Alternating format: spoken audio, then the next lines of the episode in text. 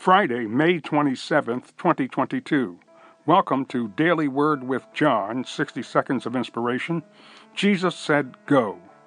Matthew chapter 28, verses 18 through 20. And Jesus came and spake unto them, saying, All power is given unto me in heaven and in earth.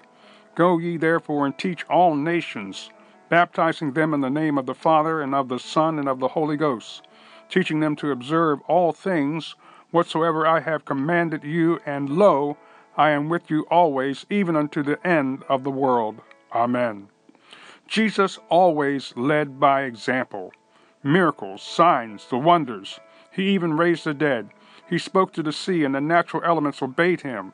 He said, Go into all the world and do the same, because we are his disciples. Father, thank you for your anointing, your presence, your healing, and your deliverance.